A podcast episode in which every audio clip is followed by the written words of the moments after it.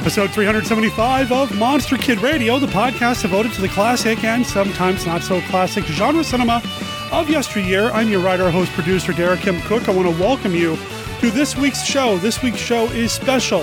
Why?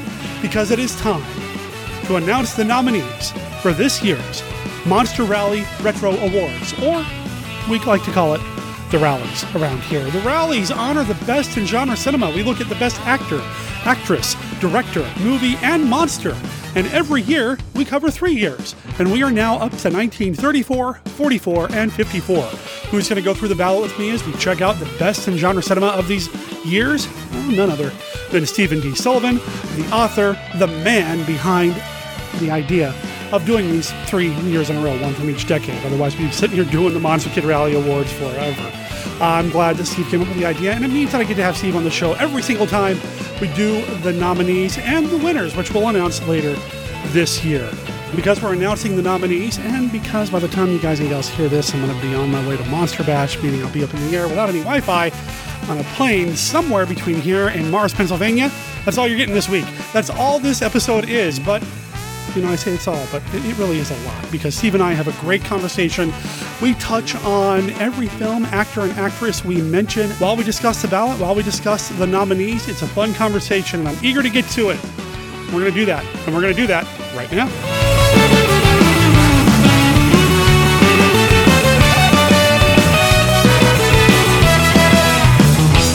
Fine, I'll start. I've got the ballot done. You want to do this? yeah, I didn't anticipate. I thought I was going to be really surprised with what you have, but now I've participated, so maybe I won't. well, there's still some surprises sure here. Listeners, I'm talking to Stephen D. Sullivan, the man, uh, one of my dearest friends, somebody who's been on Monster Kid Radio a lot, but not enough. How you doing, sir? I'm doing really well. How are you doing this fine morning? I'm doing great now that the ballot's finished. Yay! The ballot is finished. we can have the rallies, or we can have the that's right the nominations for the rallies, which then that's right the fans of Monster Kid Radio and the Monster Conservancy will vote on, right? That's right. So Steve just mentioned two words there that I've never mentioned on the show before. Let's talk briefly about the Monster Conservancy it's a group that, that's pretty important when it comes to what Steve and I do, and and really helped shape the balance. Yeah, yeah, it's a, a group of of our fellow monster kids and creators that uh, we turn to when we when we need stuff, when we need advice or camaraderie and that kind of stuff. And uh, at this point, we're going to be opening it up with a Facebook group for fans of classic monsters the Monster Conservancy, founded in 1818, the year Frankenstein was born. So this is a perfect year, 200 year anniversary of the Monster Conservancy. Those who love classic monsters and want to conserve them so that there are always classic monsters in the future. Go to Facebook right. and join the Monster Conservancy fan page, which you'll be able to find through Monster Kid Radio. Right. We'll make sure there's a link in the show notes. And uh, I mean, I, am a proud member of the Conservancy, as is Steve. And there's some others. I don't know if we need to name them. Yeah, I don't know, I don't if, know if we'll out them yet, but. yeah. Um, uh, we have you know places online that we converse and talk about these things and kind of collaborate a little bit when we can and that sort of thing. It's kind of like a, a cross between a trade organization and a really cool secret club. So Except it's not very secret anymore, but that's all right. Yeah, not very secret, and we still don't have a handshake, but still, no. you know, we have buttons. we, we do have buttons. We do have. We have buttons. a logo. That's all we need we're ready. Yes, which uh, Steve put together, inspired by one of the coolest monster movie monster designs uh, that we've talked about here on the show. yeah, do we want to give that away, or do we want to make people go and see it?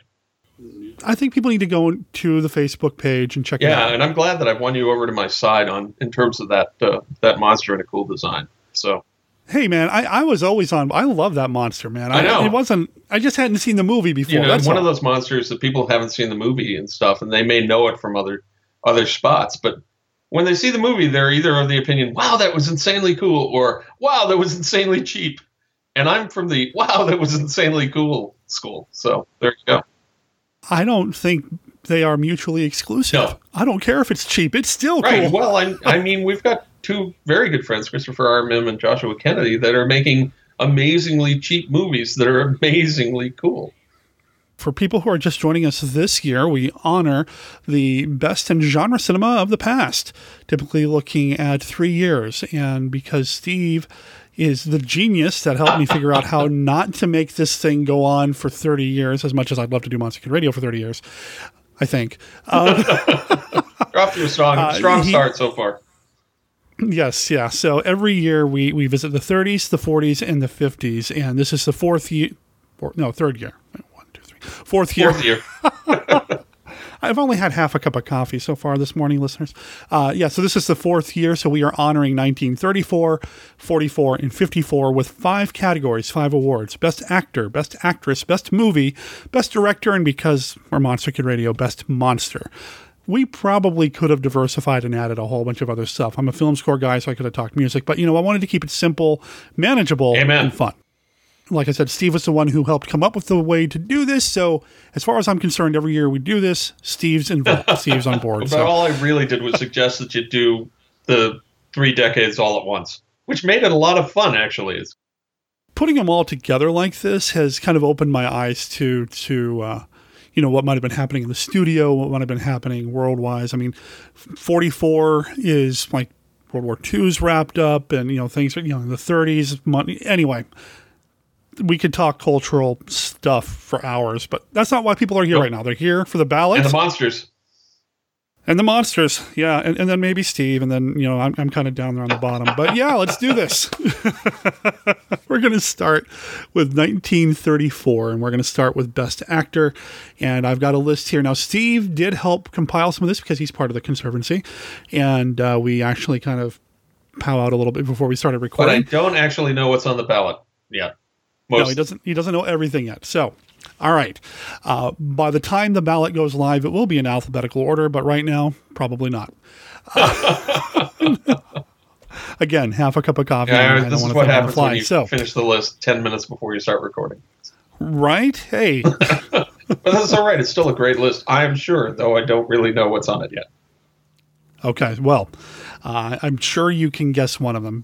Best actors from 1934. The nominees are Ed Lowry from House of Mystery. Ooh, interesting. Yeah, It's kind of a standard old dark house mystery in a way, with a little bit of Hindu mysticism and a, a killer ape thrown in. And Ed Lowry is the insurance salesman who is always trying to get people to buy a policy, which is fun. Especially as they're all dying off. Yeah, There's a challenge. there we go. There we go.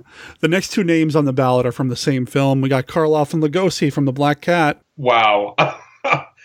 if you haven't seen The Black Cat, stop listening to this right now. Go find The Black Cat and watch The Black Cat. The Black Cat is one of the great horror movies of all time, featuring two of the greatest performances by the great actors in it, Karloff and Lugosi, as implacable foes, with Karloff being astonishingly evil and Lugosi being the good guy, but the good guy with flaws. Well, I'll say, especially at the end. Some people have even called him an anti-hero, but I always feel for Lugosi in this. Honestly, this is one of the best performances of Karloff's career, and it's one of the best performances of Lugosi's career. So, ah, good luck choosing between them. But there are at least two more people on this ballot. Yes, two, So, two more. Maybe we can see who they are. So we have Jack Holt from Black Moon. He's the hero of Black Moon, the Voodoo Tale, right? Mm-hmm, mm-hmm. Which is an underseen movie, and I've, I've seen it a couple of times. You probably should watch it again. Yeah, I think it's on DVD. I don't think it's had much of a push. TCM plays it every now and again, which is how I've seen it and haven't. It's, it's, it's a decent film. It moves a little slow during the first half for me, but overall, I mean, I think it's still pretty a solid flick. This is seems to be a weird year 34 in terms that there are a number of the films here, and Black Cat is not one of them, that start off really kind of slowly, and then the last chunk of it is really, really good, but getting there can be kind of a snooze. So, and I, and Black Moon falls a little bit into that category, I think. Exactly. It's certainly stronger produced than a lot of this stuff. That We should mention right now, 34 is kind of thin in spots. movies. Yeah. and monster movies specifically. It's it's from the end of the the pre-code era and the start of the code era. So I don't know if that has something to do with it. It probably does. The fact that they were kind of cracking down on traditional horror among and sex and everything else that was really interesting in the movies up until then. Um, so that probably has something to do with it. It's, it's hard to say because obviously it's you know a long, long time ago now. yeah. So so uh, research may be a little thin. And finally, the fifth nominee is a guy who played Death, Fredric March in Death Takes a Holiday. Which is a fine fantasy tale with, and anytime you have someone playing Death, there's a tinge of horror there, i'm sure, right? sure. Yeah, you can't get away from it. And March is a great actor, no question about that. So those are your actors. For Best Actress, we're going to kick it off with another actress from House of Mystery. We're going to talk about uh, nominating Mary Foy now, she is the wife of the old doddering professor in that. He keeps smacking him around and, and not putting up with him. And I just find her charming.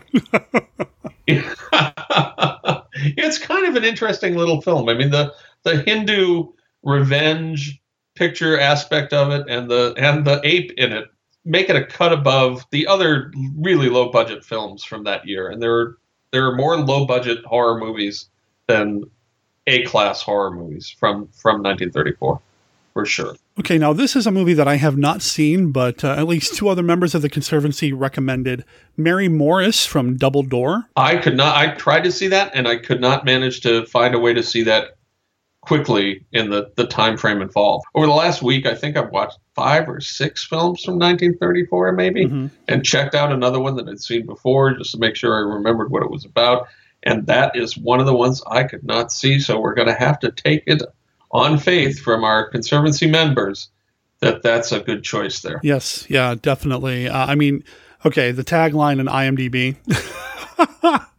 um, in a spooky New York City mansion, a wealthy but mean old woman threatens to return her sister to the home's secret torture chamber. yeah, I know. It's a great.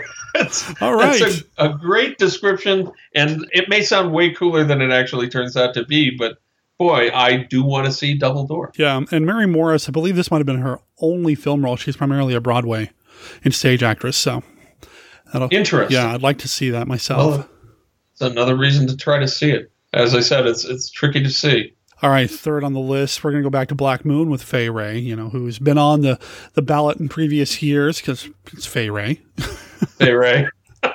you know, this is her wheelhouse again, you know, when she was doing a lot of great films. And honestly, I'm not sure I've ever seen, she's one of these people. Like, she's kind of the queen of horror. She's like Karloff and Lugosi. I don't know if I've ever seen her give a bad performance. Yeah. She just came in and she brought it every time. She's uh, she's amazing, and she's one of the reasons to watch Black Moon for sure. Mm-hmm. Okay, fourth nominee here. This is where things start to get a little international, and I may mispronounce the names. Marta Roel, Roel, Royal? Uh, I'd guess Marta, Marta Roel. Okay. Which is from Phantom of the Convent, which is another film that I was not able to find to watch. El Fantasma del Convento was the. El Fantasma del Convento. Sounds good to me. That's pretty close. It, it's a spooky little movie. It's very well made. I was very surprised when I watched it just recently.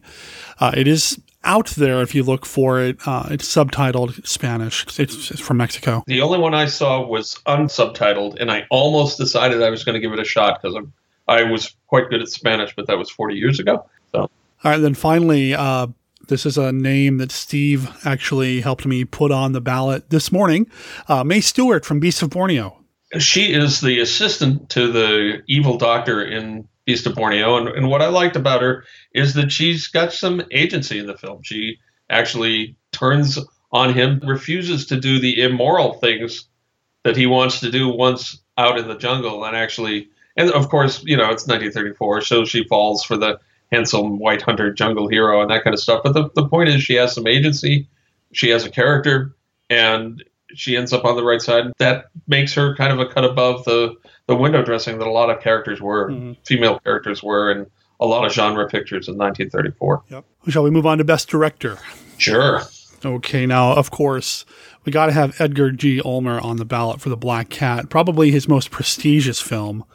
There are a lot of stuff that happened behind the scenes with him and how he fell from grace with a lot of the studio heads. But this is such a solid picture. Uh, the, the, lighting, the camera movement, the production design, the, just everything about this movie. I feel like everything that's good save some of the performances comes from Edgar Ulmer. The performances, the lighting, the set design, all that kind of stuff is just some of it's astonishing. But the yeah. what makes it all work is Ulmer's guiding hand and his sense of weird horror and creepiness. There is stuff in the Black Cat that if it doesn't make you go, ah, then you're not paying enough attention. Because boy, oh, just I'm shivering just thinking about some of the some of the story elements and twists in the Black Cat. And that all said, it's a beautiful film. On top of it, I mean, it, it's it's creepy, it's unnerving, it's affecting, and it's it, but it's beautiful, and it's it's a shame Ulmer yeah. isn't better known. And I think actually, you know, um, our friend Paul McComas is working on a Edgar G. Ulmer book with some someone who I can't remember right now. I think it's uh, a newspaper journalist from uh, Milwaukee. I think I wouldn't swear. Paul. Well, at one point he he, but that was before something you know things happened with him. So who knows? But right, yeah, uh, yeah I would, I would love was. to see. And yeah. and Ulmer certainly deserves a good bio. Oh yeah, oh yeah. I mean, and you know, I said it's his most prestigious film. His other work's great too. Just if he right. had had the kind of studio support that he had in the Black Cat with some of his other films, I think people would know him better. Right, right, exactly. Anyway. And and if if I had to pick one of his, the Black Cat is the one I'd pick. But oh yeah, that's because it's it's way up on my top list of best horror films, and I I don't want to think that we're hopefully we're not overselling it to people here. It's a 1934 so. edge of the code era horror film, so don't go in there expecting Citizen Kane or Casablanca. It's it's not that kind of a picture, but for Monster Kids, I think it's a real treat. I would put the cinematography of the Black Cat up against Citizen Kane any day. To be honest. Honestly, the cinematography and the set design too is just yeah, it's as good as it's as good as anything ever done in the movies. I think. So thank you for listening to the Edgar G. Ulmer podcast. It was good.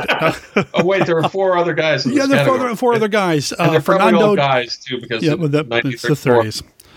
Uh, Fernando de Fuentes from uh, The Phantom of the Convent. Now, there are shots of this that feel like White Zombie. I mean, there are scenes in this thing I just loved. I'm not. I, am so disappointed I haven't seen I it. No, right? I don't want to oversell it because you haven't seen it yet, but it's really good. Uh, so I would put him. So he's on the ballot. The next name on the ballot is somebody that uh, Steve helped me pick before we started, uh, and it did come in from some other people in the Conservancy as well. Brian Desmond Hurst, who directed the Edgar Allan Poe adaptation, The Telltale Heart, which uh, just runs barely under an hour, but close enough for what we're doing here. Right, and it's a British film, so mm-hmm.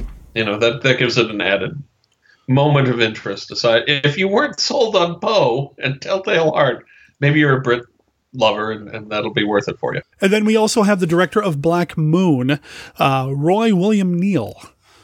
And Roy William Neill is a you know a solid working director from that era who did a whole bunch of the Sherlock Holmes films and brings a lot a nice, of the Universal, yeah, yeah, the the classic Rathbone Bruce Sherlock Holmes films, which are huge influence on me, my my work, my life. Probably all the mystery books I've ever written, which is a bunch of them probably inspired fairly directly by those Sherlock Holmes pictures. Anyway, but he's not on there for that. He's on there for Black Moon, which is nice, nicely atmospheric and has a uh, an interesting and surprising climax.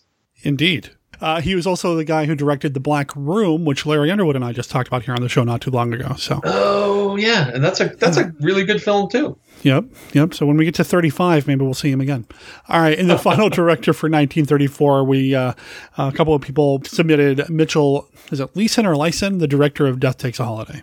Uh, I'm not sure which one of those it is actually, but Death Takes a Holiday is a, it's a fine film and from the the Hollywood studio era. So you can't can't really go wrong with that. And again, Fredric March, who who I think didn't he win the the Academy Award for Best Actor for Dr. Jekyll and Mr. Hyde? I yeah, I believe he did. Sure, wasn't he as in Mamoulian's Dr. Jekyll and Mr. Hyde? He said, "Yeah, yeah, yeah, yeah. That is him. That we, is him. When, I, when yeah. I just ad lib and pull stuff out of my head here, and, and we got more than fifty years of stuff in this head now. So some sometimes it'll be right, sometimes it won't be right but uh, I'm, I'm pretty sure he was uh, he was Jekyll, and now we're scrambling frantically. No, no, he was Jekyll and Hyde. That, that was him. Yeah, yeah, and he won the Academy Award for best for best actor, which is one of the only big Monster Kid Oscar wins uh, until at least this year, where Shape of Water just won Best Picture. Woo! Yeah, couple. Yeah, the Academy's always been kind of down on a lot of the genre stuff, but yeah, no. Uh, March did win for uh, the film Best Actor. He tied with Wallace Beery uh, for The Champ in 1932. Interesting. But most importantly, he, he was in a movie that was nominated for a bunch of retro rally awards. So anyway, Absolutely. and I know if he were alive, that would be the thing he would have up on his shelf. yep, of course, of course. All right.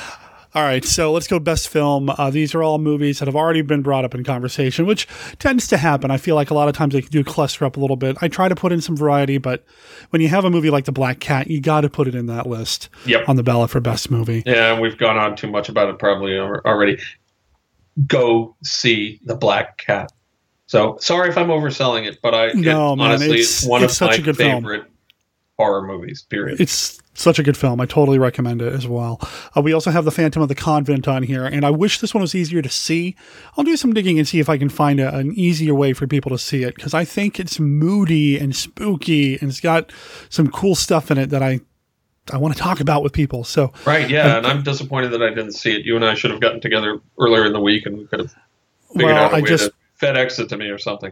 I watched it this morning, so I don't know if it would have been enough. wow, that's amazing. Since you were two hours earlier than I am, and you and I Mhm. started talking kind of at the crack of dawn for me. So, anyway, all right. So the black, the black cat, the Black Cat, Phantom of the Convent, Black Moon. Got Black Moon in here. Black Moon. The Telltale Heart, hmm and Death Takes a Holiday. So there you go. Thirty-four was a really thin year.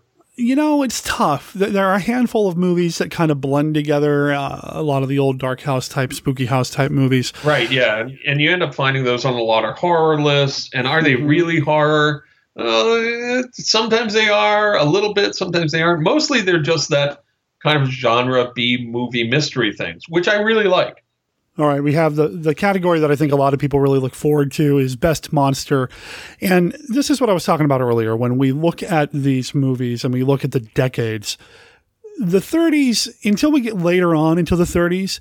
It's the, the studios weren't like we're making monster movies. They were just making movies that had genre elements in them. So you don't have a lot of the monster heavy films that you end up with later. and we hit the the code period now too where the production of actual monster movies fell off Yeah. during the the early years certainly of, of the code because the studios were concerned about anything that might get them you know for want of a better term blacklisted hmm with the people that were really into enforcing this production code Yeah. uh, and honestly the, mo- the movies suffered f- for it for a good while until they got a little more subversive and figured out ways to kind of work around the code a little bit.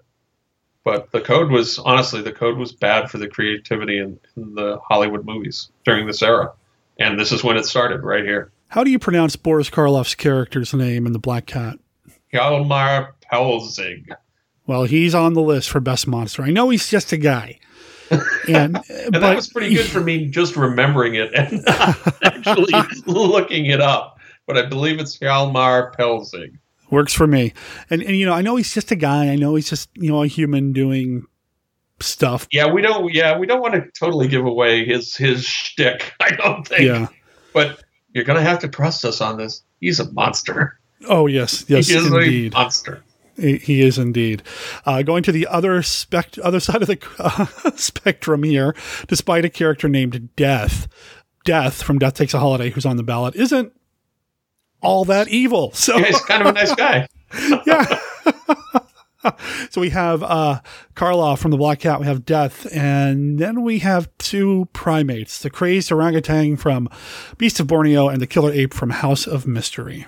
They're killer apes. What more do you need? Like we said, it's hard to come by actual true monsters, and I'm not even sure we have any on this list. Though I haven't Not seen really. your, your final nomination is. Well, you this. helped me with this one. It's Don Maxwell from Maniac, who's another guy doing some monstrous things. Right. He's the mad assistant that replaces the mad scientist in Maniac, which is a very strange pre-code film with a little bit of nudity and I honestly I'd like to see a much better print of it than I've seen. The print I got I got off of archive.org, which is an awesome thing. Everyone should support archive.org. But, you know, it's public domain, so the prints aren't always the best. It would be interesting to see a better print Maniac. So before we move on to 1944, Steve, it's been months since we've had you on Monster Kid Radio. What's going on with you in 2018, man? What's going on with me in 2018 is largely still Dr. Cushing's Chamber of Horrors. Is yeah? I have actually finished the draft of Dr. Cushing, and it is actually slotted on my website, running every other week from now until uh, appropriately October. So people nice. that are into that can tune into that, get a new chapter of Dr. Cushing every week between now and then. And on the site right now, we're starting to get into the point where all the monsters that we've been setting up for a long time, which is, you know, the, the mad sculptor, the mummy, the vampire, and the werewolf, all of those characters are about to come together in the traditional huge monster rally battle. People can tune in now and catch up and They'll be here for the, the really cool part. Aside from that, I also am writing a kids monster series of stories for a publisher named Little Fox. And they do English language learning books for Korean kids. They're a Korean company. They're really awesome to work for. And I'm doing a, a series of stories, I'm not doing all of them, called Monster Academy, which is a middle school for monsters who live next door to uh, a human area. That's really interesting and fun. And those are those are books, but they're also the way they do them is I write them as a book, and then they do full animation that you can read along to with them. So there's like three or four different ways you can consume these things, and they're very cool. And it's a subscription site, but it's not not terribly expensive, and it's just it's really awesome. So those are kind of the, the primary things that I'm I'm doing that are Monster Kid related. And you know, I just finished up the only convention I'm really going to this year, which is Gary Con, the gaming convention, where I ran Manos and Canoe Cops versus the Mummy, which uh, at some point I'm hoping to gather my monster related game materials and publish them as a probably an omnibus that has all of them together. So fans of one will be exposed to the other and stuff. And after that, well, some of what I do after that is going to de- be determined by my fans on my Patreon site, which you can get to at CushingHorrors.com. That's Cushing as in Peter Cushing and horrors as in ah eek horrors. So you can go there and help me determine what I'm going to do after I'm finished with Dr. Cushing to some extent, whether I'm going to dive into finally releasing the Frost Harrow series that I wrote most of 20 years ago, whether I'm going to start another episode of Doctor Cushing, or whether I'm going to do another Daikaiju attack or something entirely different. That's what's up with me right now. Very cool. Awesome. It's been too long since we've had you on, so I wanted to take a moment to, to catch up a little bit before we get back to the ballot and, and open up 1944. And here's where things start to shift a little bit. In the 40s, we start to see more monster stuff happening. You know, we've got you know, and I don't know why it is, but lately I've been thinking a lot about how World War II impacted horror cinema. And and you start to see a little bit of mm-hmm. how things start to play out a little bit, and it's just fascinating to me. And I could go off on it for a little while, but I'm not going to because that's not what you're here for. You're here for the nominees, and uh, I think we've got a strong ballot here, a strong collection of folks here. Yeah, it's it's a much better year than 34 in terms of depth for monster kids. All right, so I'm going to mispronounce the name. Um, it's not Spanish. It's not Japanese. I've just never heard anybody say the name out loud. so what are we doing first? Here we're doing best actor. The lead from the movie The Lodger. Is it Laird Cregar? That's an amazing film. I hadn't seen it until like it's really good. A year or maybe two years ago. But he's uh, Laird Cregar is in a couple of these really kind of amazing pseudo horror films, and and this is one of them. Mm-hmm. And this is a, a film that if you haven't seen The Lodger, it's got great acting, it's got great atmosphere, the cinematography, it's, it's got everything going for it in terms of studio pictures from the 1940s. It's really, really good. It's a cool mystery. Uh, he's really good in it. I, I I'm not overly familiar with him, and I believe there's a book in the works. There could be. He was. I think Gregory know, William Mank is working on a book about him, so I'm looking forward to that well. my memory on it now. but my memory is that he's not in all that much stuff, and that he was he's one of these people that was that died early. Yeah, and I just double checked. Uh, Gregory William Mank, uh, friend of the show, is putting out or has put out this year a book called Laird Cregar, A Hollywood Tragedy. I plan on talking to him about it at Monster Bash this year. But I was just fascinated. I was riveted by him in this film. And so I'm really excited to learn more about him. Uh, somebody else that's on the ballot this year, another incredibly strong actor. I have not seen a film that this guy has made that I have not liked. Ray Milland, The Uninvited. Oh man, it's this is a great picture. Mm-hmm. It's a classic ghost story. It's creepy. It's funny in places. It has romance. It's got a couple of nice twists to it. It's got atmosphere. And again, this is an A picture. It really is. In terms of the production and everything about that, The Uninvited is top notch. It's one of those films that when you're talking about haunted house films, this one is always right near the top of the list of ones that people mention. Yeah, it, it is one of, if not the first uh, studio film, A Pictures, to treat a haunted house movie as if the ghosts are actually there, that they're real. Right. That it's not somebody trying to pull a caper or pull a fast one. It's not, you know, a bunch of tricks and levers and buttons. The ghosts are real and they have real impact on the story. When we say that, we're not counting the ghostly mysteries where it's all revealed to be the guy behind the curtain in classic Scooby Doo fashion. And then at Right. the end, there's like the candle that levitates, and, and they look at the camera and go, Do you believe? Right. Yeah, Which was the exactly. No, it's a solid film. Yeah, it's a great film, and he's great in it. here's a quandary with the rest of the ballot. When you think about classic horror, especially from this period, you know, we're looking at 40s, 50s, Universal, there are three names, and all three of them are on the ballot this year for Best Actor. In order, we have Lon Chaney Jr. from Weird Woman, Boris Karloff from House of Frankenstein, and Bela Lugosi from Return of the Vampire. And yow. House of Frankenstein, the, the two house movies from Universal are just, they're heck of a lot of fun. They're the original Monster Rally movies, so without which we would not have these awards. Yep. So, w- what are you going to say about that? Uh, Weird Woman is an amazing picture. That is, Weird Women is one of the best of the. Oh, I think it's the best of the Inner Sanctum. Films. There were six Inner Sanctum movies that Chaney did, and he finally got to play the leading man. yeah, you're right. He finally got to play the leading man. I mean, he, he always wanted to be that, that Clark Gable kind of type, and he finally got to do it in these Inner Sanctum movies. He's really good in this, and it's interesting that you've chosen to put him in for this versus his turn that same year as Lawrence Talbot, the Wolfman. It wasn't just me, but it's tough. Yeah, it wasn't just me. Honestly, if you look at House of Frankenstein, you could have filled the Best Actor category entirely from that film. right. You've got Karloff, you've got Chaney, you've got Carradine, you've got J. Carrol Naish, and there there may be one other that I'm forgetting right Sure. now. But that's four out of the five right off the top of our heads. What you gonna do? So it's it's good that Chaney is getting a nod from Weird Woman, which is a as you said, the the best of the Inner Sanctum mysteries, and it's a really good one. It is. It Really, really, is. it's a good film on every every level, and I expect we may see some more nominations for that film. Maybe.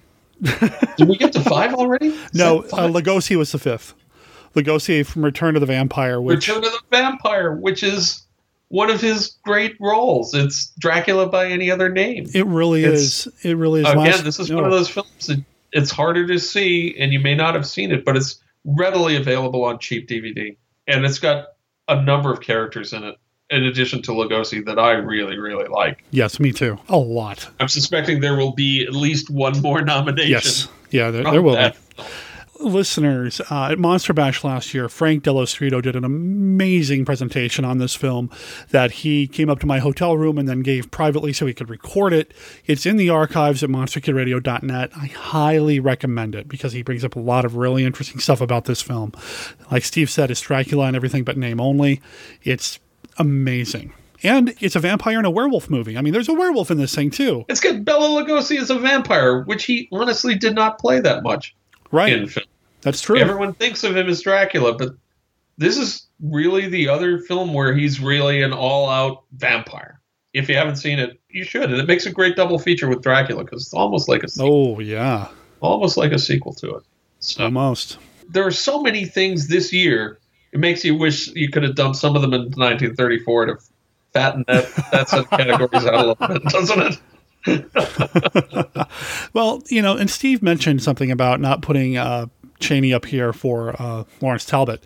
Every category has a write-in category. If, if you think we've missed the mark, well, it's everybody else's fault but mine in the Conservancy. But if you think we missed the mark, you can always write in your own your own choice. Yeah, absolutely. Although one of the things that Derek decided to do last year or the year before on the rallies was not pit people up against their own performances. I tried real hard to avoid that. Just it, it, I feel like it splits the vote too much. I think we call that the Fay Wray rule. The Fay Wray rule. I like it. I think it was 1933 with her in like five different movies.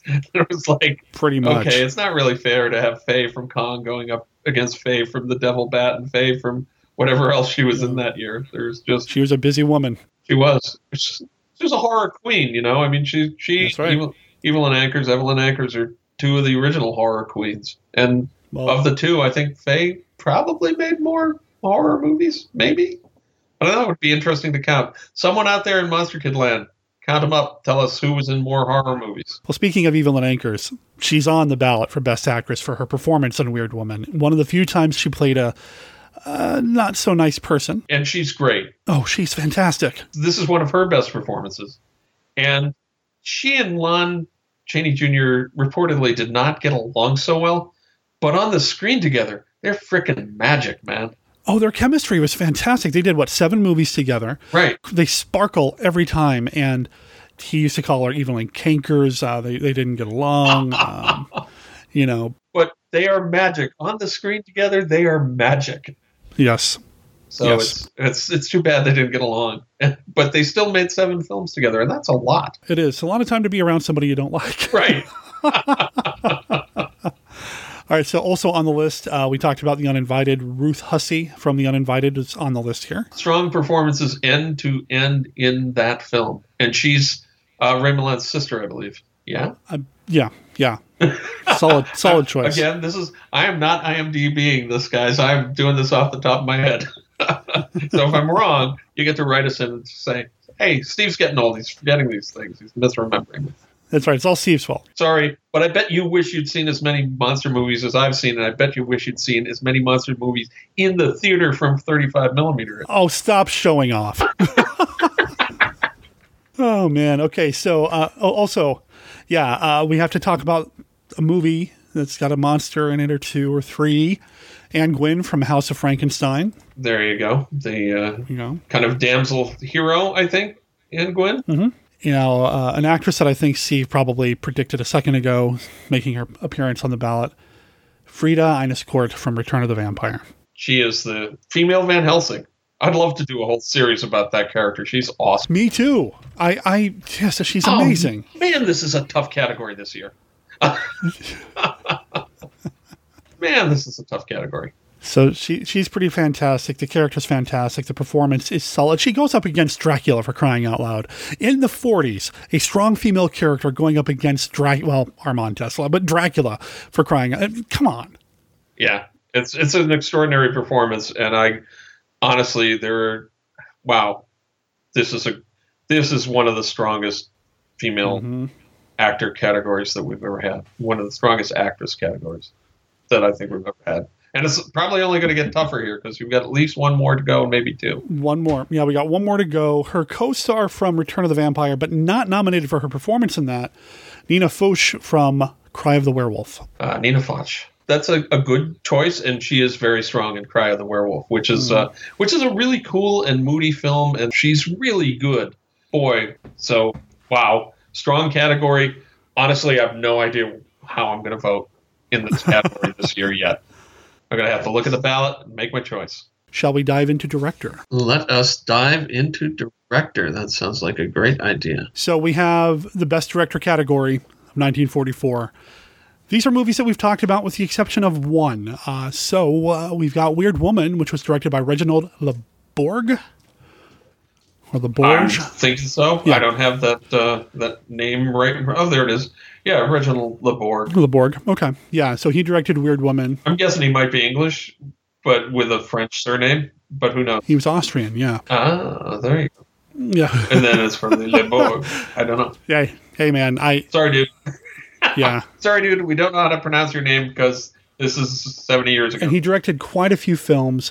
Uh, what's interesting, I, I when people see the ballot, I am going to try to include pictures this time around of the actors, the actresses, movie posters, things like that. I went looking for pictures of uh, director Reginald here, and for some reason or other, including his Wikipedia page, it's a picture of Forrest J. Ackerman.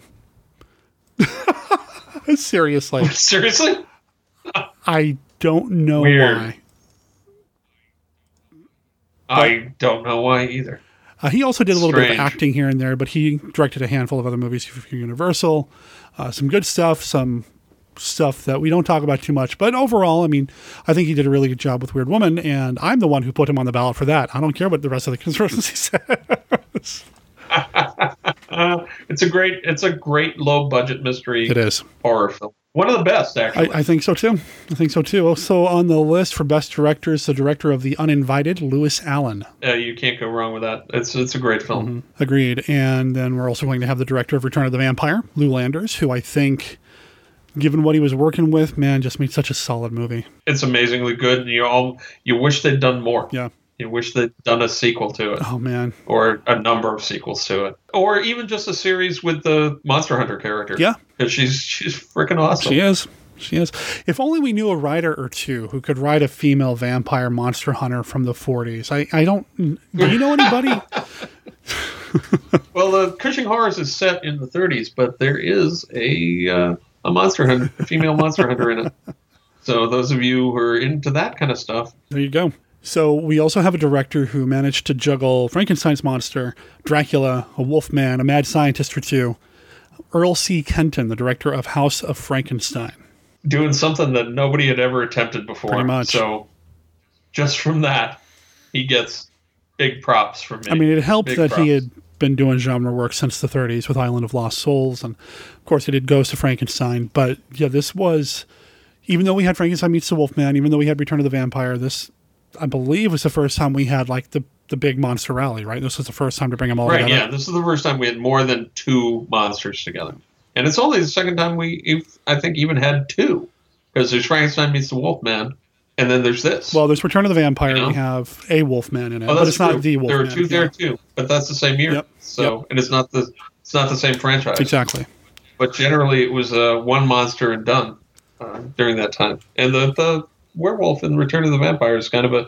It's not something you really expect first time you go. At least I certainly didn't first time I saw that. And finally, the first time on the ballot this year for Best Director, Curse of the Cat People, directed by Robert Wise. Great director. Does has done a lot of great films, and The Curse of the Cat People is moody and atmospheric. It's one of those pictures that when I was younger was disappointing to me because of the lack of monsters. You know, this is the thing about the Val Lewton sense. films, though, right? Is that Exactly. It's one of the Val Lewton films. It's a direct sequel to The Cat People. And I was just too young to have learned that a lot can, especially when you're working with very low budgets, a lot can be done with atmosphere and mood if you don't have the best makeup artist in the world or don't even want the best makeup artist in the world. I mean, one of the geniuses of Cat People is that it's all shadows and, and paranoia and yeah, she's really turning into that panther clearly, but you never quite see it, and that's actually makes it scarier. Mm-hmm. Certainly scarier than a, a bad CGI panther inserted into the scenes or something they might do nowadays. true? True. So look at a Lewton picture, discover you can do a lot more with shadows than you actually need to do with CGI. And then, okay, let's move on to Best Movie. These are all movies that have come up in one way or another here. Uh, the Lodger for Best Film of 1944. Moody, atmospheric, great lead performance. The Uninvited. Again, moody, atmospheric, great lead performance says No. Uh, Weird Woman, again, that's my pick. I, I forced that in there because I love it so much. But Weird Woman, low budget suspense horror pictures don't get much better than Weird Woman. Curse of the Cat People. Just talked about Just it. Just talked about Uh, it. Amazing mood, amazing creepiness. Uh, it's kind of a weird child's fantasy movie too, in a way. Yeah. Yeah. And House of Frankenstein. You got to have them. prototypical monster rally film. Gotta have it, man. Gotta have it. Gotta have it. Uh, I I love that picture. Yep. So for best monster, we've got two monsters from House of Frankenstein, Frankenstein's monster and the Wolfman. And really, even though it's House of Frankenstein and House of Dracula, these are all, for the most part, the Wolfman stories. I mean, th- those are the that, Yes. that's really the most engaging and, and sympathetic, empathetic. I mean, it's so good. That may be why the Wolfman is my favorite of the classic Universal monsters Mm-hmm. because he has a story. He has a story that starts with a Wolfman and ends with either House of Dracula or Abbott and Costello meet Frankenstein, depending on whether you consider that to be part of the actual canon or not. But anyway, Yeah. awesome. Uh, let's see. We also have another Universal monster that did not make its way into any of the Monster Rally movies, despite them originally wanting to put him in Abbott and Costello. Uh, the Mummy, Kharis. Yeah. And we had two Cars pictures this this year. My We had two right. Kharis pictures, and, and I debated whether or not we're going to count Kharis for both films, but I, I think that's fine. I mean, he had two film appearances. Some of it might have been stock footage, but he had two film appearances uh, in 1944 with two of the Universal monster mummy movies. Excuse me. So Kharis is on the list for best monster, and and deservedly so. I love the mummies. I love the I love. Kharis, and I'm I'm sorry that he never made it into the films with the other monsters, which is why in Dr. Cushing's Chamber of Horrors, not to flog my fly my flag too high, we actually have a mummy meeting the vampire and the werewolf. So there you go. we also have the spirits from the uninvited, which is, is kind of tough because you really don't see a Yeah, it's very creepy. I mean, you do, but but they are creepy, and again, without their presence, there's no story. I mean, th- these are integrated. It's it's just good. It's good. If you haven't seen the Yeah. uninvited, It's a classic. It is See it. one of the two or three classic ghost stories from, you know, Yep. from the the pre-color era or the no anti-color era or whatever you want to call it. Because certainly they had color films now, but didn't always think it was a good idea to make something in color. And this is one of those films. Mm-hmm. and then finally, Lugosi, Armand Tesla. Oh man, not making this easy on a guy, are you? An embarrassment of riches in '44. All right, so before we dive into 1954, Steve, we talked a little bit about what you've been doing and what's coming up. What are you looking forward to Monster Kid wise in 2018? Are there, are there any movies or events that you're looking forward to this year? Oh boy, that's that's a really good question. Um, I'm really looking forward to Christopher R. Mihm's next two films. Uh, one of which is coming out this year. I think Guns of the Apocalypse is coming out this year, and I've forgotten the title of the second one. Maybe you could fill it in for me, Derek. Queen of Queen Snakes. of Snakes. I'm I love Christopher's work. I love his films, and I'm so looking forward to those coming out. And of course, Joshua Kennedy is hopefully this year releasing House of the Gorgon. Actually, uh, it's been posted online. The debut, the premiere, will be happening at next year's Monster Bash. next year's Monster Bash. Whatever year Yeah. that's coming out in, I'm totally looking forward to that. Um, Mhm. I, I wish I'd gotten to work with him on that the way I'd gotten to work with him on Theseus and the Minotaur this last year. I'm, I'm envious of the cast and, and crew he has working on that. I expect it's it's going to be one of his best, if not his best film. So I'm really, really looking forward to that.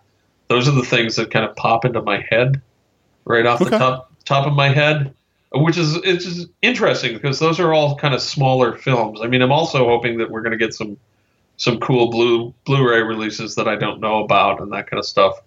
But I don't know about them. so, oh, I know they're doing they're releasing some more um, Waldemar Daninsky, Paul Naschy films this year. There's been some talk of that, and uh, I think Scream Factory announced Curse of the Cat People's coming out on Blue, which is kind of Yep, cool. Very cool. It'd be cool to put that next to the Criterion of Cat People and you know put that together. Uh, I don't know. I haven't heard for sure, but is Criterion or Filmrise are they finally going to pull the trigger on putting the rest of the uh, Toho kaiju films that they have now in their library? Oh boy, disc? that'd be nice. It would be nice, but it'd be terrible for the budget. But it'd be great. I mean, I want a Rodan Blu-ray. Yeah, no. Come on. Anytime they re-release the Godzilla films in a better format, I I'm afraid I have to rebuy them. So Yeah. that, that'd be nice. And and I know that there are a number of those that have been upgraded, at least in Japan. Um, and Yes. even though we can, in theory, play Japan Blu-rays here, they're always insanely expensive, and they never have English subtitles. I was going to say somebody sent me a Blu-ray of Frankenstein Conquers the World Awesome. from Japan, and I thought this is awesome. I can't wait to pop this in. It's, it's right? not so yeah, bad. no, I know. but it looks I'm not pretty. sure why our friends in Japan don't put English subs on. Uh, it may just be that they don't want people exporting them. It, it might be a rights thing too. Oh, it, could, really be a right thing. rights It's- thing, with too. Toho, it could totally be a rights thing. So yeah, Yeah. I'm sorry I'm not actually going to get to go to G Fest this year because it conflicts with a uh, a family reunion. But uh, I'm sure that'll that'll be great too. I really enjoyed G Fest last year. Uh, the the day I was down there, I got to see old and new friends, so that that was really awesome. Um, I don't know. Uh, I always look forward to Halloween season. I have no idea what's coming up in terms of monster stuff. What do, what do you have on your Monster Kid radar for the year, Derek? Well, the bash. I mean, it's it's it's all about the Bash. bash. I mean that that's that's it. Yeah, and I'm Uh, sorry to say I'm not going to make the bash this year. I've just got too much too much other expensive traveling to do this year. Fine, I'll just have to have, have to have enough fun for You you, will. too, I guess. You will, I'm afraid. the bash was one of my highlights of last year for sure. and Monster Kid Radio is going to have a table right up front, right next to registration. I know. If I win the lottery, maybe I could just fly down. Fly in Dude, and it'd be sweet. So those of you with winning million dollar lottery tickets, feel free to send them my way. Too much stuff, too much fun to be had, too much stuff to do. To I be know. limited by uh, limited by the salary of a, an, a book author and a librarian, which is uh, defines the parameters of my life. No, the, the bash is pretty much it. I mean, it, there's a lot of other things going on, but the bash, it's every, all my focus is on that right now. After that, who knows? But uh, I'm really looking forward to Yeah. that. Well, you know, if we could get you, if we could get you out for the Guns of the Apocalypse premiere, which I assume is uh, in early October out in Minneapolis, that's that's one of those things where I get to we get together now with a, a whole bunch of people that we know that are up there, is in addition to the Mihms, and that's always a a real thing. Uh, someday, someday I'll get to a Someday. premiere. Someday. someday. So Derek is on the send me lottery tick winning lottery tickets list too. Anyway, so let's dive into 1954. 1954, a very good year for monsters. Oh my goodness. Yes. so 1954, and this is something I guess on some level I kind of knew this, but it wasn't until I started doing Monster Kid Radio proper that I realized so many of these monster movies are right smack dab in the 50s. And again, this that has a lot to do with the culture. People don't want to think about the darkness and the war or anything else. Uh, they've got the drive-in starting to Atomic become a thing. Annihilation, Derek. Don't forget Atomic Annihilation. And, uh, and that's exactly what I was about to say. We got the Cold War stuff starting to come up. I mean, it's nuts. There's so much that you can trace back to the movies and look at. And I'm excited to talk about some of these cate- or some of these nominees. I, I hope I surprise you a little bit. I hope you're surprised. I hope the listeners are surprised.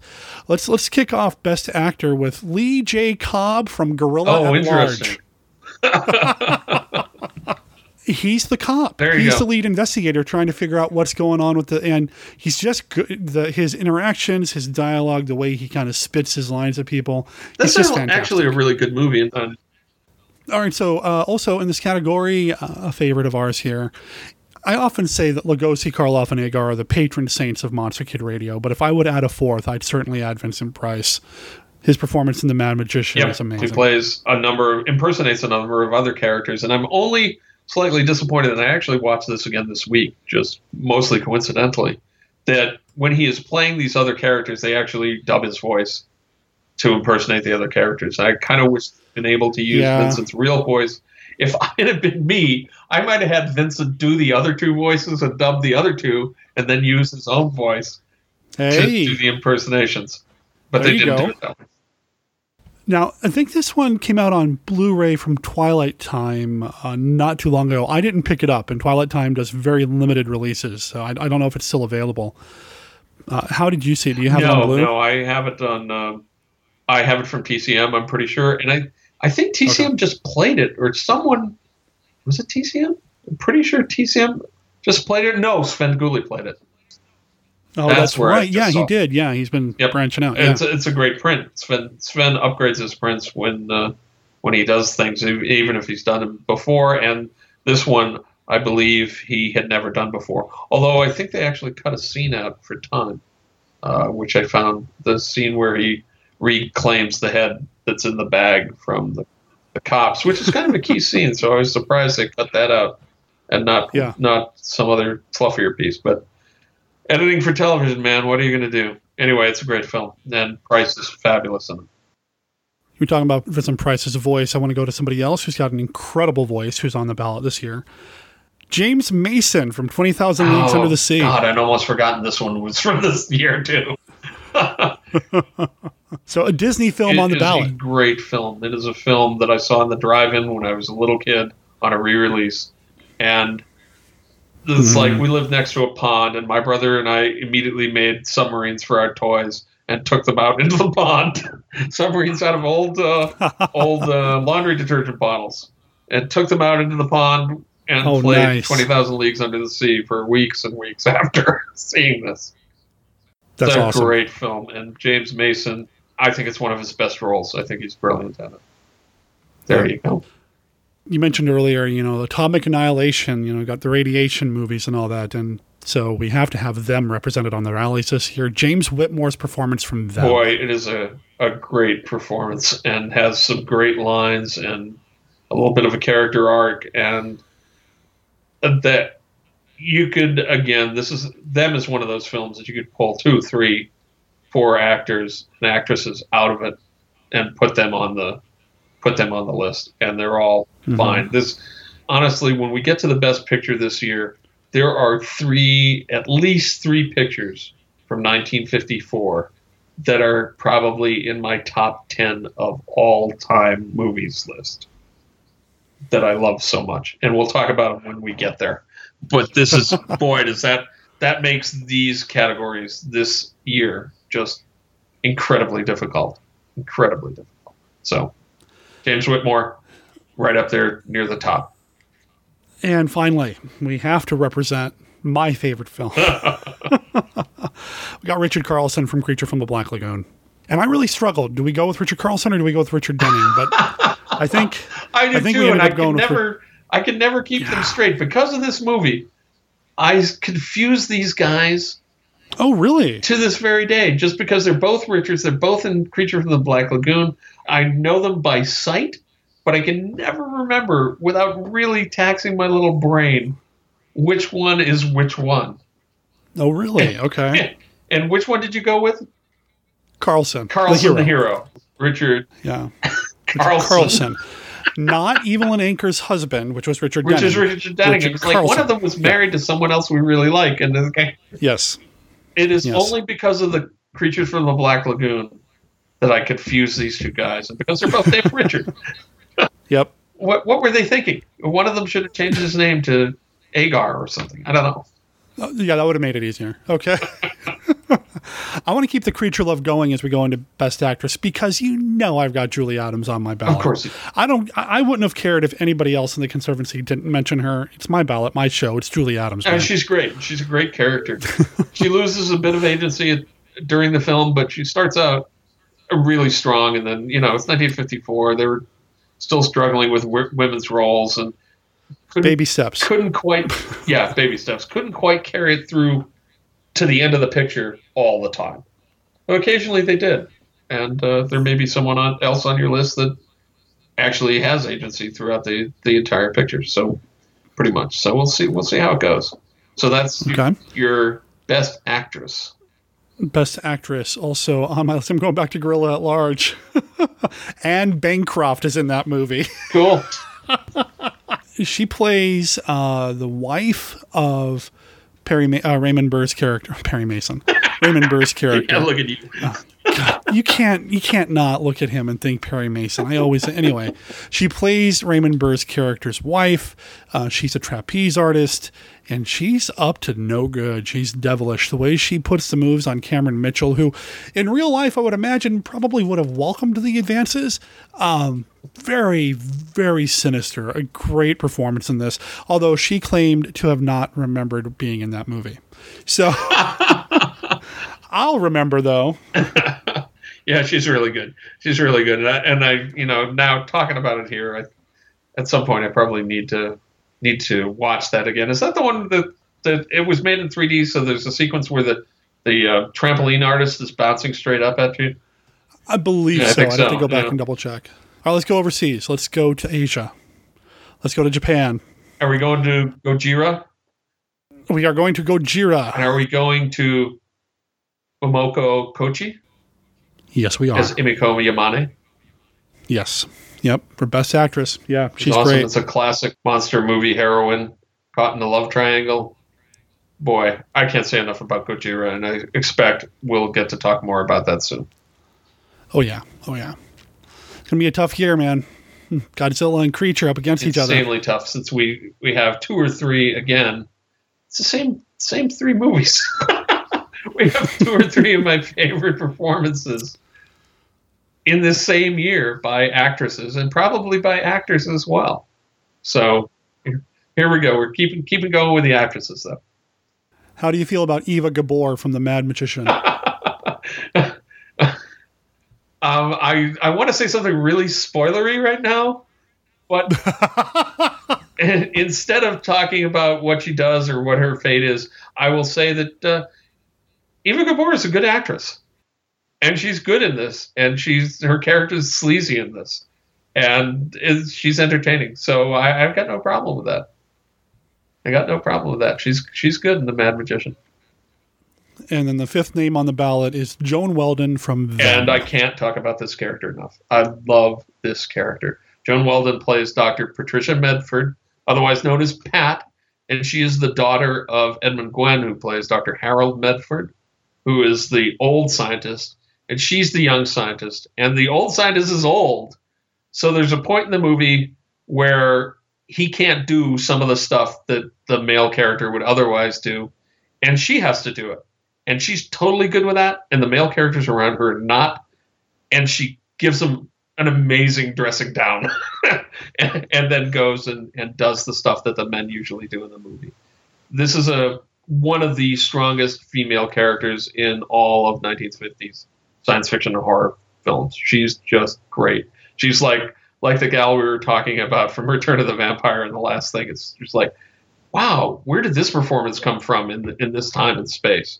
She's Right. really, really good. So she's the the other expert. She's also a doctor, in addition to her father being a doctor, and she's got equal roles in in solving the problems of them, which is one of my favorite movies of all time. I love them. But of course, 1954 has a problem with this.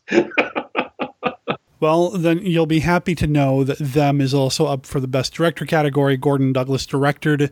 Directed? Gordon Doug- Douglas. Gordon, oh, wow.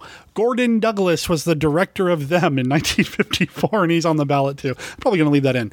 Um, but yeah, he's up for Best deservedly Director. so because it's them i mean i've heard some some people some young and foolish people kind of poo-poo the fact that there are giant mechanical ants the ants in this film which is about giant ants if you didn't know it's about giant ants coming out of the desert and and uh, taking over the world is too strong a, a word for it but threatening to take over the world it's about giant ants and the giant ants are practical effects there are actually these giant ant replicas on the screen and they're amazing and really creepy and i've heard people go yeah they're, they're, they're kind of fake looking baloney No, Baloney. really. No. they are you put yourself in the the frame of mind of the 1950s these are amazing and there are we should have such good special practical special effects in horror movies today as far as Yeah. we got these guys. We got the giant squid in in Twenty Thousand Leagues Under the Sea coming out in the same year. This was a heyday for big monster practical special effects, and Mhm. them is. I wouldn't hesitate to say it might be the best practical effects giant monster movie ever made. Oh, wow.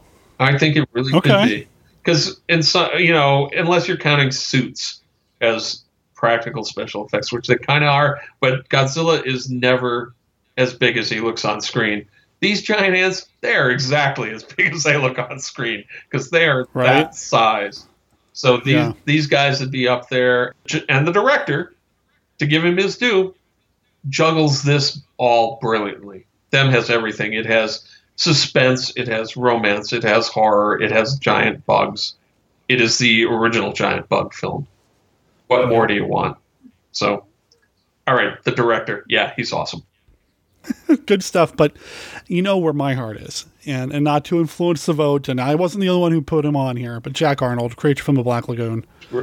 It's a great The film. man was a master.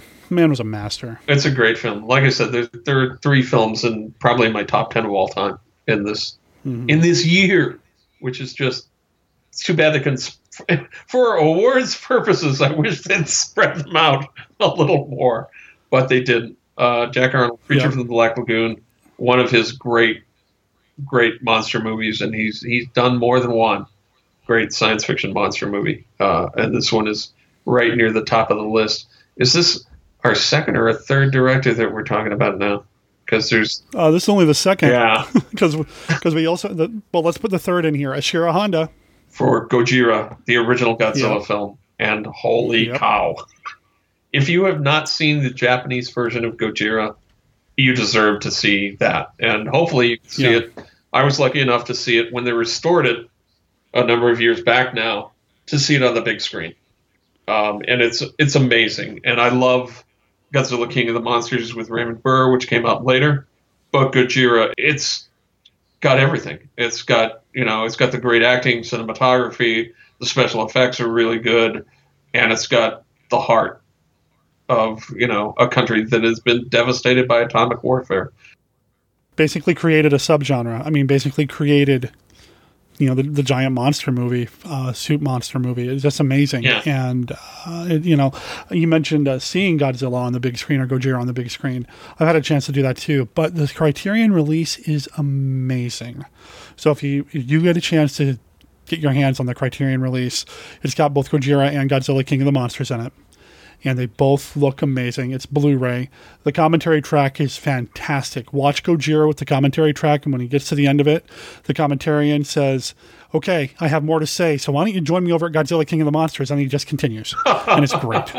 It's great. So Cool. Yeah, great. great, film. great movie. Uh, great director, and uh, let's throw in John Brahm, the director of The Mad Again, a Magician. very good film, very strong film for Vincent Price. And big big shoes to fill with this one because the Mad Magician follows a lot of the same beats as House of Wax. Yep. And and so you have some pretty big shoes to fill here, a big shadow to try to work in, and I think he does a fine Did job. House of Wax win the director in '53 for the rallies? I don't remember. That's a really good question and something that I need to make available on our website at monsterkidradio.net. There you go. There's one more if, if my counting is right. Uh, there is one more, and this this is podcast producer's choice. I, I picked this one. Um, I got Richard Carlson with an assist by the uncredited Herbert L. Strock for Riders to Oh, the cool. Stars. I just rewatched that. One of the few times Carlson actually directed. It's it's actually very well done. So and it's a, it's a serious little science fiction film. It takes a long time to build, and if you watch it now, I'm not sure if this is going to make the movie list. Maybe it will. But if you watch it now, you'll see there. It's about picking astronauts for a special mission when there were no astronauts. So the process they go through to pick their astronauts are very different from what we know actually happened now. And so there's there's stuff like that that doesn't date really well, and it takes a long time doing that, uh, which was probably more interesting in the 1950s than it is now. But then we get a pretty terrific set of uh, encounters out in space to climax the film. And again, if you can put aside what you know about how the space program really worked, uh, it's really good. Yeah, and Carlson appears in the movie as one of the characters as well, and, and it's just it's a solid film. I really enjoy this one a lot, Yeah. and so I, I I pulled for this one. That said, I I think I know where I'm going to vote, but still, I wanted to give give that some Um, credit. So I Yeah. creature Godzilla them. What what am I supposed to do?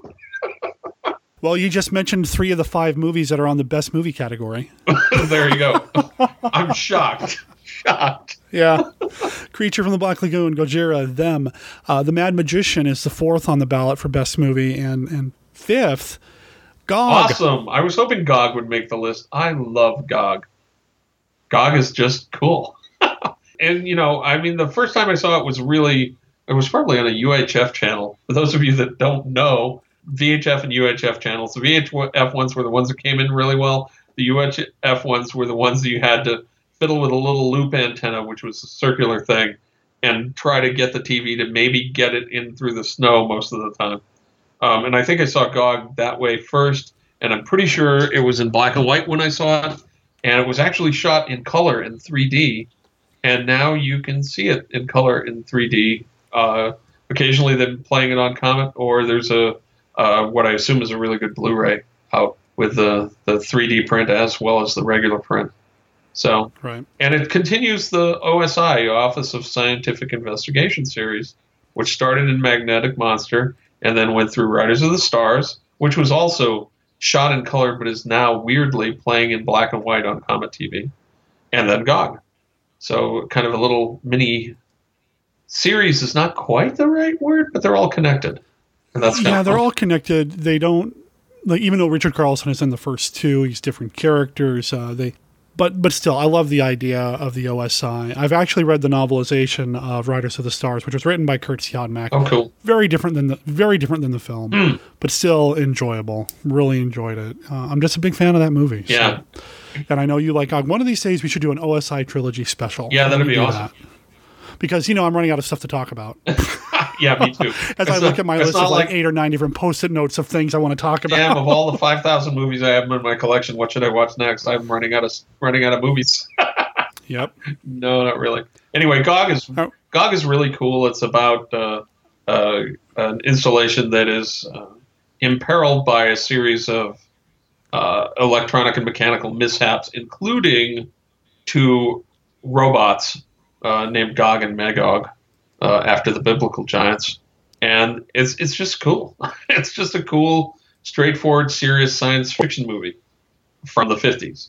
So Yep. just expect that there's going to be science in there that maybe has been superseded by better science. Sure. Well, that's the thing though about these movies, though, right? I mean, even even you know, my beloved creature. You know, the little mini science lesson at the beginning is kind of like really. So I mean, Right, yeah, yeah. Uh, the stuff that's tacked on to the beginning of, of Creature to kind of set the stage. The creature, the whole creature part of the movie works as well today as it ever did. Same with same with Gojira and them. But okay, the occasional scientific explanations are kind of like, yeah, really, really, is that really how the Earth formed? No, I don't think so. But we are griping about the science in these movies in which we have a gill man or a giant irradiated lizard walking around, Right. and that doesn't Giant bother ants. us. but but the science, man, they sure got that wrong, huh? That's kind of you know I, I love the creature it's one of one of my top Oh, yeah, of all yeah. time but it does the the fact that it's got kind of this pseudoscientific crap tacked on to the beginning of it that they felt they Uh-huh. needed to do that or maybe they wanted to get that a couple of those scenes in 3D because the we did fail to mention this but the creature from the Black Lagoon is one of the best 3D movies of all time so if you get a chance to see it that way by all means see it that way. So maybe they tacked that beginning on so that they could have, you know, an explosion and and you know footprints in the sand and that kind of stuff. But Creature's a a great 3D movie, and we're in the heyday of the 3D movies now because you know you got the Gorilla at Large, you got Gog, and you got Creature all all made in 3D and all on these lists. And there's probably others we've forgotten about. Mad Magician might have been 3D too, was it? I think it was. I don't. I- Yeah, yeah, I think so, yeah. So yeah, hey. Anyway, uh, if you're gonna pick one to see in 3D, pick the creature. Yeah, I'll always always go with the creature, even for best monster, because the Gillman's right there. Okay, I can't tell you how to vote, but Right. Gillman Nice is up for Bill there, Monster. Derek. You like that? you know, my segues are great until I point out that they're segues, and then Yeah, which know, I do so every that single time. Yeah, yeah. No, the Gill Man is up for best monster alongside so many other incredible monsters from this year. Uh, I actually had to take one off to make sure there's only five. So we have the Gill Man, we have Godzilla himself, Yeah, we have the giant ants from them, we have Gog, and we have the giant squid from Twenty Thousand Leagues Under the Sea. and holy cow! wow, you know, you can Yeah, almost break this right? down into into the the suit monsters and the practical monsters if you want. Right. Okay. Which one's the stop motion? Which one's the aquatic? Which one's yeah? right, no. yeah. But I mean, in a sense, so we have we have two suit monsters, the creature and Godzilla, and then we have Yep. three practical monsters, being them, the squid, and Gog. And wow, that's kind of you, that squid is amazing. uh, The the, squid, squid, I think- amazing. was it Robert Mattey that did the squid and that it was someone someone like that who was really kind of the cutting edge of of uh, mechanical practical effects for monsters. The squid is really good, and if you haven't seen, there's a an extra on the the DVD and probably the Blu-ray too. That's the it's the squid sequence shot not in a storm, but at sun sunset rather than in this crazy storm, and that's really a cool way to see it too. So, anyway, we've got five monsters, and two of them are literally my favorite monsters, being the creature and Godzilla. They're both among the first model kits that I ever had. In fact, I think the creature model kit was actually my dad's that we gave to him because we thought it was cool when I was a little oh, kid. Wow. And and Godzilla was literally probably the first monster kit that I owned myself.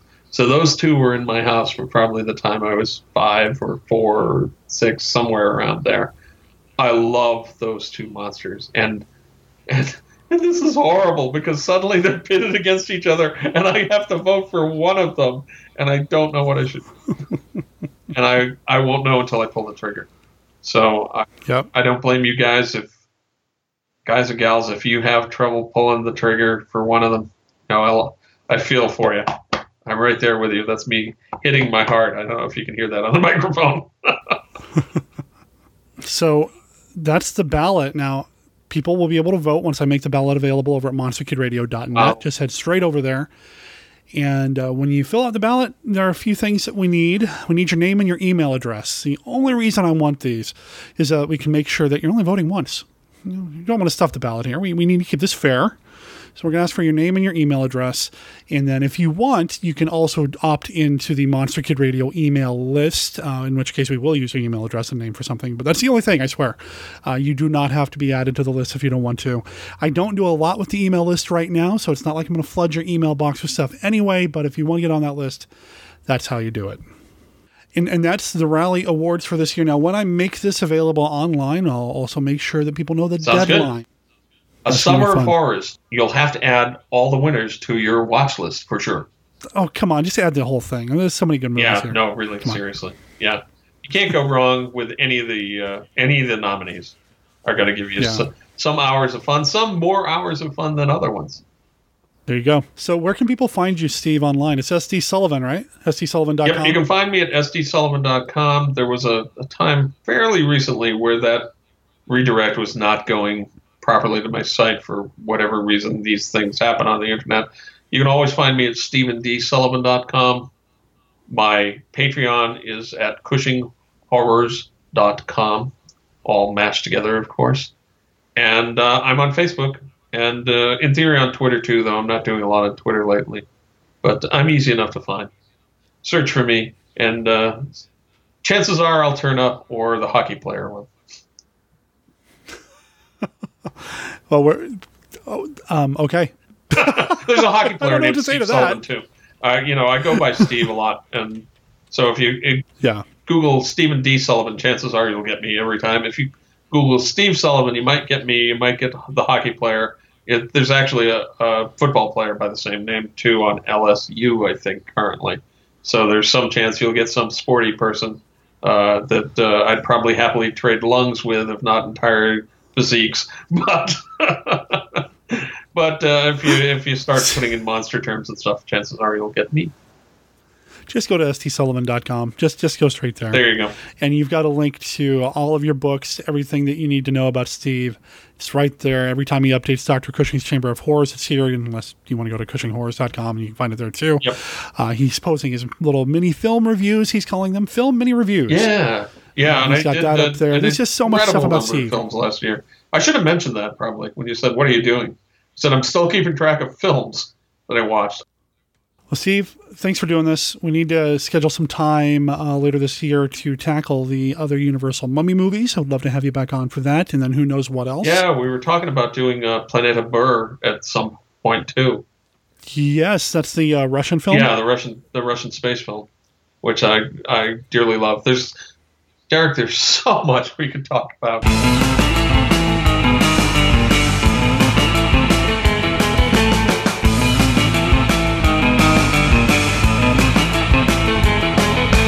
Okay, I have a link set up at tinyurl.com slash rallies 2018. I'll make sure there's a link in the show notes over at monsterkidradio.net as well, so you can just click on through and find your way to the ballot. Once you get to that ballot, you're going to see everybody there, all the actors, actresses, directors, all of that. The deadline for your ballot is July 22nd, so that's just over a month to get in there and make your voice heard and help us decide who's going to win this year's Rally Awards. 1954 is going to be tough, but I'm also eager to see what happens in 1934. Is it going to be Lugosi or Karloff for the Black Cat? I, am really stoked to see where you guys and gals land. So that's something I'm looking forward to head over to tinyurl.com slash rallies 2018 and cast your vote. And of course, that brings us to the end of this episode of Monster Kid Radio. I hope you guys and gals have enjoyed the conversation. I'm eager to get this episode out into the podosphere because, uh, like I said at the top of the show, I'm on my way to Monster Bash, which is the convention for fans of classic monster movies. Happens every year. Actually, it happens two or three times a year now, but the big one happens this time of year in Mars, Pennsylvania. And uh, if you hear this before the Monster Bash and you're going to Monster Bash, well, please look me up. I would love to meet you.